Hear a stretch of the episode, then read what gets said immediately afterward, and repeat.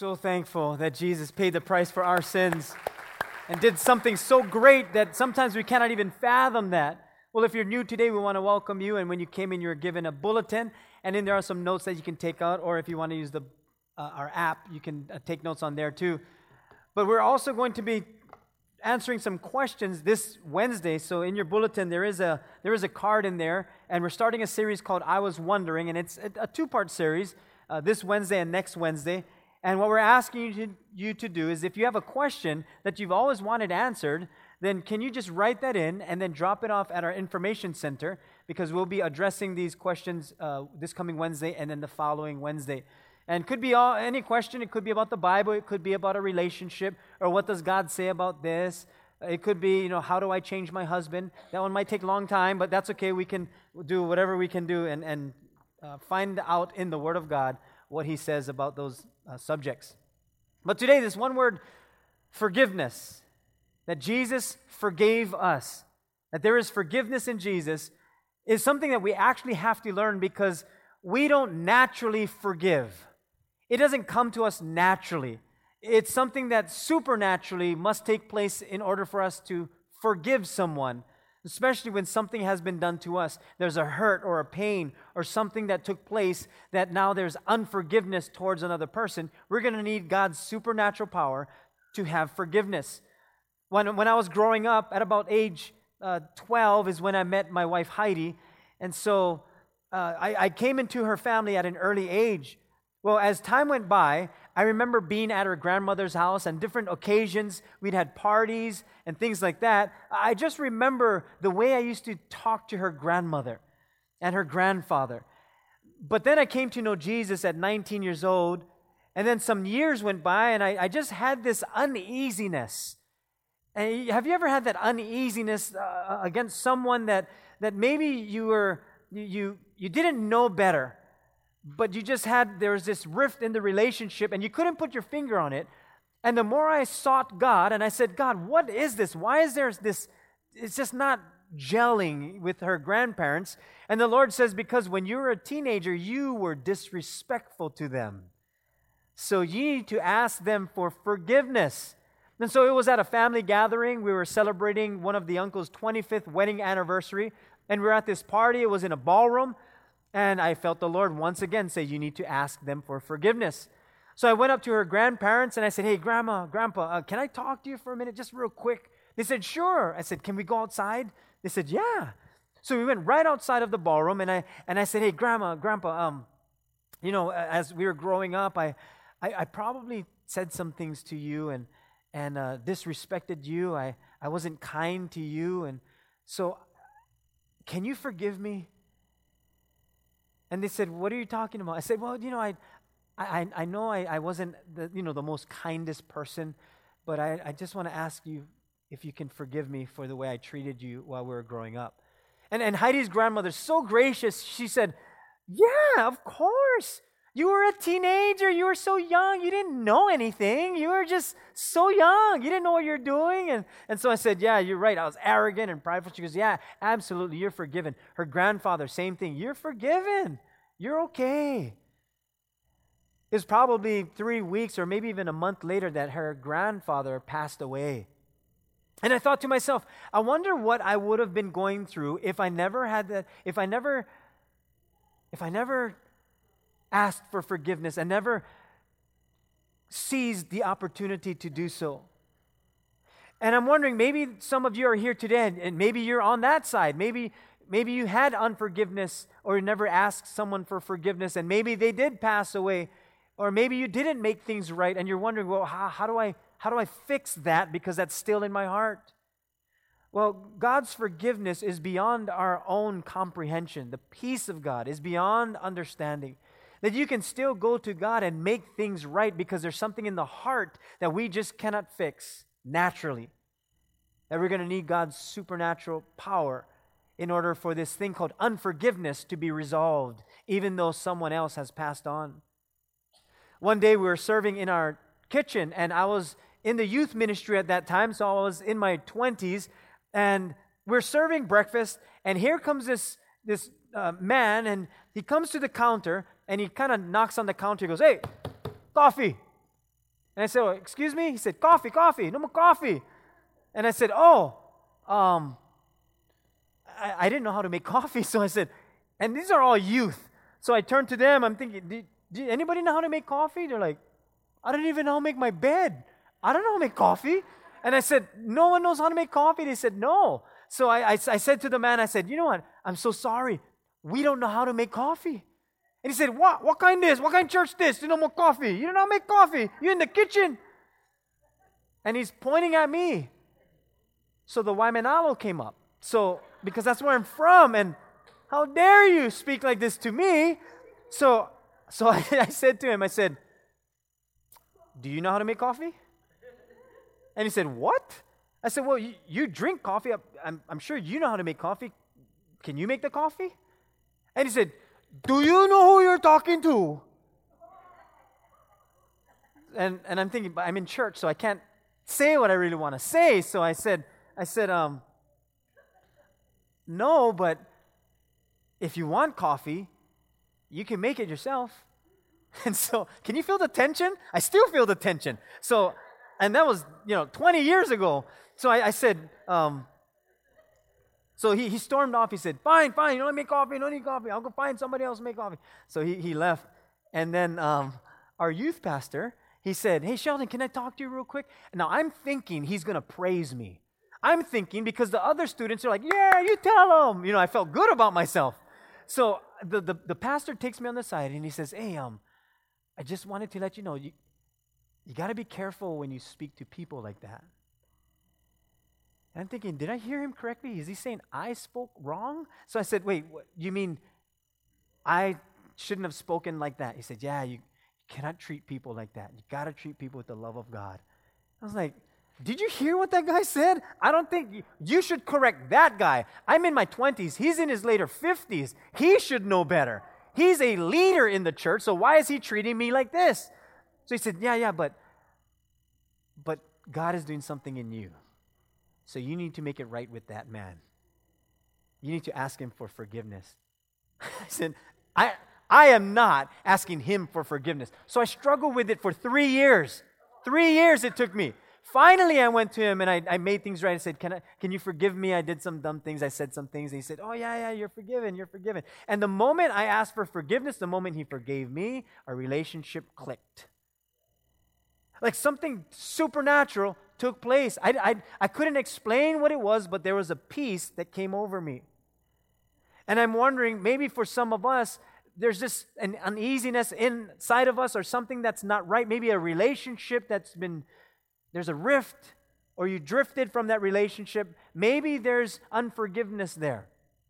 Maybe we need forgiveness by God or something, but we're still, we're still trapped because of this thing called unforgiveness. When I was growing up, I'm six years younger than my brother, my oldest brother. So while he's in his teens and he's working, he's making money, I'm here as a 10, 12 year old seeing money in his room. So I go in there, sneak some money. It's called stealing, but I was thinking I'm just going to use it, not stealing, use it without him knowing. So as I'm taking money from him and, and uh, doing these things and did other things, used his things, um, uh, took his bike without asking, you know, just little things like that. Uh, later on in life, as I grew up, came to know Jesus at 19 years old, later on in my 20s, I remember as, as I felt God calling me more into ministry that I needed to make things right with my brother. So I remember going to him one day and I said, Hey, Nathaniel, can I, can I talk to you real quick? He said, Yeah, sure. And uh, I said, you know, you know when we were growing up, I, I stole a lot from you, and I did certain things. And, and, and remember that time where you had that bounce check and, and that fraudulent check? He goes, yeah. I said, that was me. Um, can you forgive me? And he says, yeah, I forgive you. Of course I forgive you. I forgave you a long time ago. I knew it was you. I said, what? He goes, who else going to be? It had to have been you. So he forgave me, and I, I thought, how long I was carrying this guilt. And he forgave me so long time ago. Now, who was the one imprisoned? Was it he or I? Yeah, it was me. Listen, unforgiveness keeps us prisoner, not the other person. See, when Jesus calls us to forgive, he's actually setting us free. And sometimes we think, no, if I if I hang on to this, then they're gonna know what damage they did to me. Or if I hang on to this, then people will know that I that I've been through a lot. Or I don't know if I can forgive this person because it still hurts. And when I see them, I can't stand to see their face. I don't know how to forgive. It's just that difficult. And you still feel imprisoned. And I thought, you know what? Let me look up some statistics when it comes to prison. Did you know that there are over 2.2 million people in prison right now in the United States of America, in our country? More people are in prison. 2.2 million people than any other nation in the world. Our country has the highest prison population. There are over 5,000 jails and prisons in the U.S., more than colleges. And with that statistic, you have many parts of our country that there are more people in jail than there are people on campus or college students on campus. More people in jail. Incarceration costs us as taxpayers over $70 billion, billion each year. So tell me, being in prison does not cost. But as staggering as these statistics are 2.2 million people, and probably more, this was last year's statistics, that there are more people, over 2.2 million people, who are imprisoned by unforgiveness around the world even in our own nation. A lot more people. We don't need to be behind bars to be in prison. All it takes is a little hanging on to unforgiveness. But thanks be to God that He gave us a way to give forgiveness as well as to be forgiven. In Matthew chapter 18, I'm going to read a story, and you may have heard this story before. But Jesus is giving a parable, a story, in what forgiveness looks like. And he, he it begins in this way Matthew chapter 18, verse 21.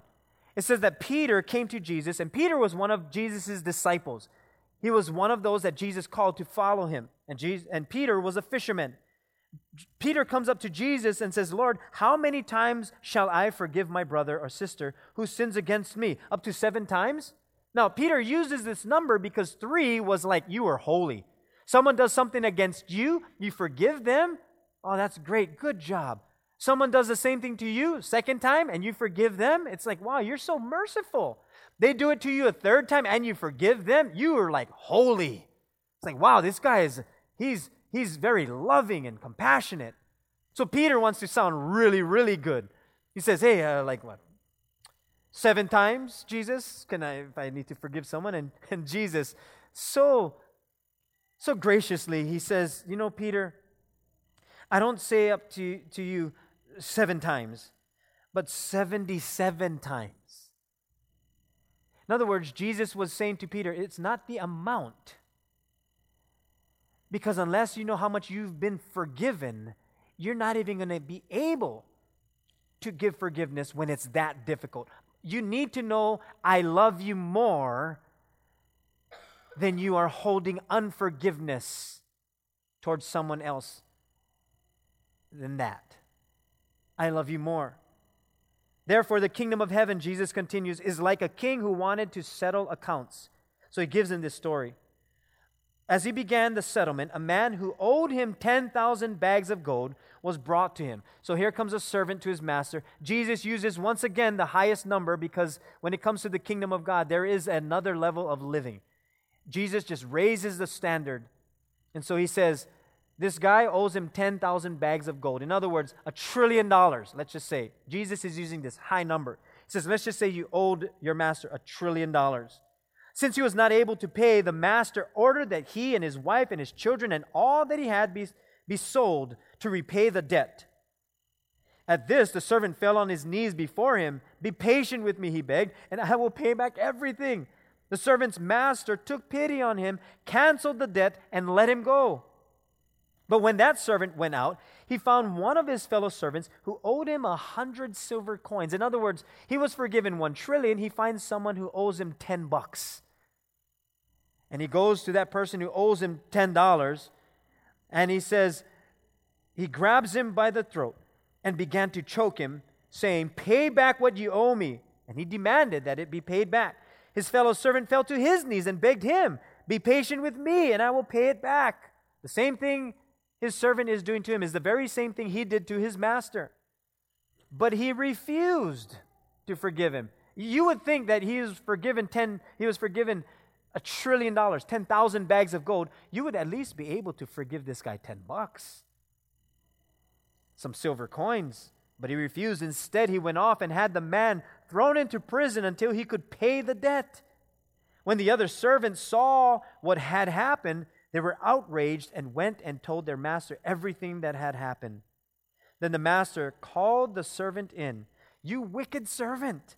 I canceled all that debt of yours because you begged me to. Shouldn't you have had mercy on your fellow servant just as you had, just as I had on you? And in anger, his master handed him over to the jailers to be tortured until he should pay back all he owed. And then Jesus concludes with this He says, that this is how my heavenly Father will treat each of you unless you forgive your brother or your sister from your heart.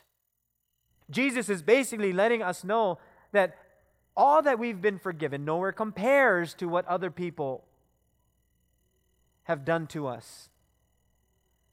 It's so small compared on what we've done to God that he says, I've forgiven you this much, and when someone sins against you, it's just so tiny compared to how much I've forgiven you. So we actually do not forgive others with our account.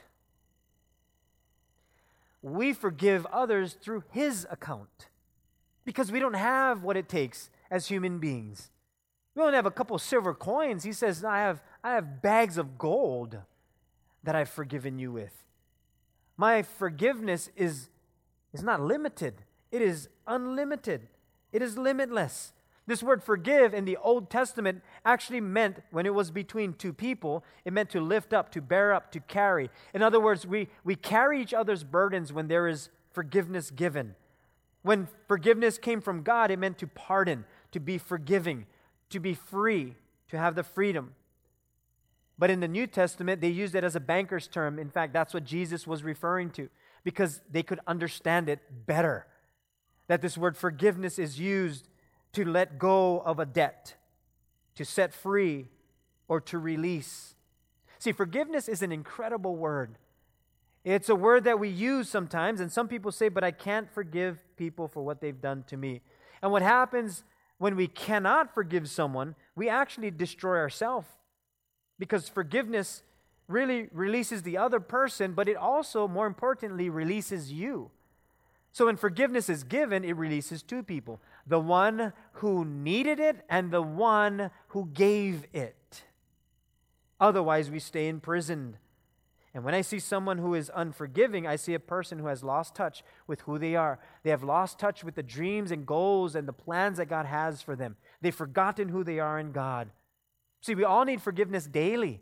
We say things, we do things, and when we don't forgive others, we've forgotten that we ourselves have made mistakes. We have some failures, some shortcomings, or we did things or said things that have hurt others.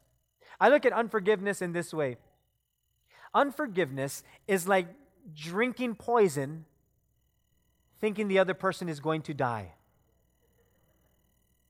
that you see the other person, you need to forgive them, but no, I'm going to hang on to this.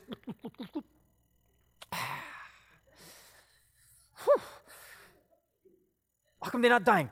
Okay, and I'm holding this unforgiveness at you because you hurt me.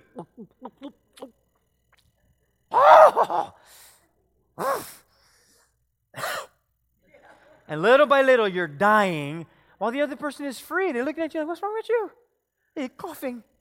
No, you're dying. Why? Because there's unforgiveness there. They're free. And many times they don't even know they hurt you and we're hanging on to something that is killing us. That's what unforgiveness does. That's why Jesus was so strong on the amount. He said, Listen, 10,000 bags of gold compared to a couple silver coins, you're dying. I've forgiven you all of that. Now you can forgive. See, when it comes to Jesus and forgiveness, we need to remember these three things. Here's the first thing forgiveness frees us. That's what forgiveness does, it, it frees us, which means unforgiveness, it, it traps us, it imprisons us. That's why Jesus used that analogy, that parable. That when there was an unmerciful servant, when the servant wasn't willing to forgive the debt of that person, he ended up in prison. That's what unforgiveness does. Some of us, we have this guilt, and so we don't know how to forgive. Guilt actually pushes us away from God. It's the conviction of understanding forgiveness, the conviction of who God is, the conviction of God's love that draws us near to God. Guilt is external. Guilt says your past, your mistakes, what that person did to you. So there's guilt, or what you did to someone else. There's guilt. That's all external. But when it comes when it comes to conviction, now that's internal. It's who God is making you to be, what God is speaking to you, bringing health to your soul. That's deep conviction, and it draws us closer to God, not looking at our past, it's looking at our future, the plans that God has for us. Because forgiveness is not a feeling, it's a releasing. The feelings catch up after. It may take some time, but it's freeing in John chapter 8, I'm going to read a story. If you were in Matthew, just go to Matthew, Mark, Luke, then John. And in the book of John, there is a story about an adulterous woman. Now, we may have read this story before, but in the first verse, John chapter 8, Jesus went to the Mount of Olives, and at dawn he appeared again in the temple courts, where all the people gathered around him, and he sat down to teach them. The teachers of the law and the Pharisees brought in a woman caught in adultery.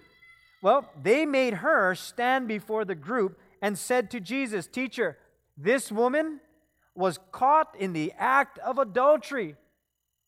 In the law, Moses commanded us to stone such a woman. What do you say? But they were using this question as a trap in order to have a basis for accusing Jesus. But Jesus bent down and started to write on the ground with his finger. When they kept on questioning him, he straightened up and said to them, Well, let any of you who is without sin be the first to throw a stone at her. Again, he stooped down and wrote on the ground. At this, those who heard began to go away one at a time, the older ones first, until only Jesus was left, with the woman still standing there. Jesus straightened up and he says, Woman, where are they? Has no one condemned you? No one, sir, she said. Then neither do I condemn you, Jesus declared. Go now and leave your life of sin. Now, it can almost seem like Jesus was just letting her go, that, you know, no big deal. You're caught in adultery. Everyone makes mistakes. You're free. No, he said, he said, go and sin no more. But before he said that, he says, you know, I don't condemn you. But at the same time, what you're doing is unhealthy. So go and, and sin no more. You're forgiven, but don't continue because it's going to be devastating to your life. Now, we can finish the story there, and it sounds, oh, God's grace is so good. And this woman came to the knowledge of, of her sin and understanding, and now she's set free, and, and now she's, she's free to go about her business. But here's what we forget that when these men brought this woman, you don't have adultery by yourself. Where was the man? The women are like, Yeah, where's the man? Where's the man in this story? Well, they bring him. Who knows? He could have been one of the guys holding one of the stones. It could have been one of him hiding in the crowd. Oh, oh, oh, yeah, no, no, look hide my face. You, you don't know what was happening. All I know is they brought this woman, and then they try to use scripture and they say, no, the law of Moses says to bring this woman. The law of Moses didn't say that. The law of Moses, the law of God, if you read in the book, uh, in, in the Bible, it says you're to bring the man and woman. And they're both supposed to be stoned to death. So their doctrine was wrong from the very beginning. Why? Because that wasn't their heart's desire. Their heart's desire wasn't justice, their heart's desire was condemnation. If our heart's desire is condemnation, we will never forgive. But if our heart's desire is for someone else and ourselves to be set free from that which condemns us, then Jesus neither condemns us. And he says, You're free. Leave that life of sin. You're forgiven. It's amazing how when Jesus gives this story, and, and, and not just the story of the merciful servant, but when he tells these men, whoever has no sin, you cast the first stone, that this woman was set free, but I wonder what happened to the man. Because I wonder if his guilt still remained. Maybe he was watching from a distance. Maybe he heard later that Jesus forgave her. And is he still carrying his guilt? And maybe he stopped and he says, You know, I'm not going to do this anymore. And so I, I, I, I'm going to be okay. But did you know that even though this man may have stopped, it still did not erase his guilt? See, the stopping of sin doesn't erase the guilt, forgiveness does. Because we can come to a place that we say, No, this is not good for me, I'm going to stop. But we still carry the guilt. Jesus offers forgiveness. That's what sets us free. It's, it's His forgiveness. It's not just stopping what we're doing, it's, Lord, I need your forgiveness. It's like the multimillionaire who was giving to charities and he was in an interview and they asked him, you know, why do you give? Why do you give to charities so much? He says, Well, when I was younger, I just made some horrible mistakes. I made some sins. And so I, I made a decision long ago that I was going to I was going to do well and then I was going to give to great charities and, and, and leave that lifestyle so that I could now do great things. He says, Yeah, but how do you stay motivated? What do you, how do you continue to give? Here's what his answer was guilt. It's a guilt. That's your motivation. He says, Yeah, because I've done so many things that were bad. Guilt is my fuel.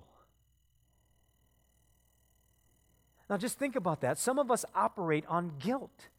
We've done something, said something, so we feel like we have to pay back. I done something to hurt my spouse, so I got to pay back. I got to be nice now. I got and and and sometimes someone has an iron fist over us, holding that over us, knowing that because they did this, you need to now pay back what you did. And so now we have this control because someone's guilt is still there.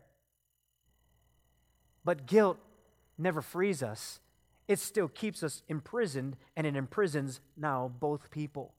It'll take the forgiveness of God for us to be cleansed from all of that. Guilt can motivate you, but it will never free you. Forgiveness does. It's his forgiveness. Matthew chapter 6, verse 12, when the disciples asked Jesus, Teach us how to pray. Yeah, there are great things in that prayer, but he also included and forgive us our sins. And let's read this second part together. Ready? Go. As we have forgiven those who sin against us. You know what Jesus was saying? Forgiveness is not a one way thing. It's not just from us to another person, it's given by God so that we can give it to other people. Forgive us our sins, Lord, as we forgive others who have also sinned against us. We stop that flow by unforgiveness. And Jesus was teaching the disciples, he's teaching us that forgiveness is not just something we do, it's an outflow of the love of God that is given to the rest of the world in and through us at the same time. As we have forgiven those who have sinned against us. That's the forgiveness that God gives to us. It frees us. Here's the second thing that there is no sin Jesus cannot forgive. There is no sin that Jesus cannot forgive. Now, I'm sure some of you, some of you who understand the Bible, you're saying, wait a minute, isn't there a scripture that says there is one sin that is unpardonable? It's the unpardonable sin. Now, here's what Jesus is saying when there is a sin which means you miss the mark. It's, a, it's an archer's term that you miss the bullseye. That's what sin is. That when you miss the mark, you've sinned. You sinned against God. We missed the mark with God. Here's a sin. If I say this is okay, I can, I can do that. That's not sin. I call sin what I want sin to be. If it's not sin, I cannot be forgiven on something I don't even think is a sin because I won't even ask for forgiveness because I don't think it's sin. That's exactly where our world is today. What God calls sin, we say, but I like this, so it's not sin. Then I will never be forgiven of it because I never think it is sin. So that's the context of that one sin. It's calling what is, what is sin not sin. It's not recognizing that this is sin and saying, it's not sin. But when I can acknowledge that, Lord, this is, I'm missing the mark, Lord. I have sinned. There is no sin that He cannot forgive. And He gives it to us freely. Now, you might ask, how is this even possible? How can God just forgive? How does He even do that? Because there are evil things that happen in our world, and, and God can freely forgive them if they ask for forgiveness? Absolutely. No, that's not even possible. Like I can I can imagine God forgiving me because I just done some small things, but these people are evil. How can he forgive them? I have a son, he's 29 years old, and when he was younger, I remember coming home one day and he's washing my truck. So I'm feeling good as a father. I'm thinking, wow, thank you for washing the truck. He sees me coming home. He's like real happy washing my truck. And then I get closer and he says, Daddy, I'm washing your truck. I said, Thank you. And I'm looking, he's using a green scrub rag. You know the ones you use to scrub the pans? Yeah, he's using that to scrub my truck. So he's washing the truck, and I'm thinking, No. But I knew his heart. I knew what he was doing. He didn't know any better. And I instantly forgave him. I didn't hold it against him. Plus, he was four. What I was going to do? Tell him, repaint the car? It was easy to forgive him. He didn't know what he was doing. Now remember, when Jesus was dying on the cross, he said, Father, forgive them, for they know not what they do. There are certain things we do, certain things that people do against us. They just don't know what they're doing. And we hold unforgiveness. Now, there are things that we absolutely know what we're doing, but He still forgives us. Why? Because just as a father can easily forgive his son or daughter, or mother easily forgive their children for spilling something, it's because of your love for them that God's love for us causes him to freely forgive us. Because we're all his children. So he can forgive us. My son Jordan, he's 23 right now, but I'm not sure how old he was. We're, we're lying in, the, in our, our living room, and we had this uh, exercise machine that has a bench on it. So you can, you know how you can put it up to save space. And it was one of those, like those crossbow or Bowflex kind of things. So we're, we're lying down on the ground, and we're just talking story. Well, when you clip it up, you're supposed to screw in the knob. We forgot to do that. And so we're lying underneath this thing, and my son Jordan is playing with the, the cables, and he's talking with me. And then all of a sudden, I just feel this bang on my face, just a quick blackout, and I had, I had no idea what happened. And I feel this, this thump on my chest, and then I'm like, what in the world just happened? And I look up, the bench is on my face. The footing of the bench was on my face, and some of it hit my son Jordan in his chest. So he's like, ah. He looks at me, he goes, Dad, are you I'm so sorry, Dad. I'm so sorry. I said, hang on. One, two, three, four, five. Okay, we're good. We're good. We're good. We're okay. I said, We're fine. We're okay, Jordan. We're fine. But I forgave him long before I checked my face. It was, it was easy because he didn't know. It was an accident. I didn't hold it against him. He just did something that was a mistake. Easily forgivable. And that's how God is with us.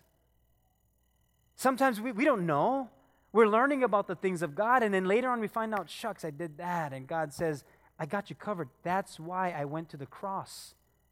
To, to pay for your sins because you, you will not understand everything that is happening in life. But when you come to the knowledge of it, Now you're more accountable. And it's in that that, yes, when you ask for forgiveness, I will forgive you because Jesus loves us more than our failures, our sins, our past mistakes. Sin causes death. When sin came into the world, the wages of sin is death. So here's what takes place because sin causes death, Jesus had to die for our sins. And when he died for our sins, he went to the grave. And then Jesus rose again, but our sins did not. Sin doesn't have the power over the grave. Sin is the grave. The wages of sin is death. So when Jesus died for all of the sins of the world, sin and death were satisfied. But we, because of our human nature, still reap the consequences of sin from the very beginning, so we die. It's the wages of sin. Our bodies die, but our spirits can live on. Now, there's the second death, it's eternal separation from God. When Jesus died and rose again, those who believe in him will rise with him. So now we have sin and death that has been conquered by Christ. Sin and death no longer have power over Christ nor over those of us who believe in him.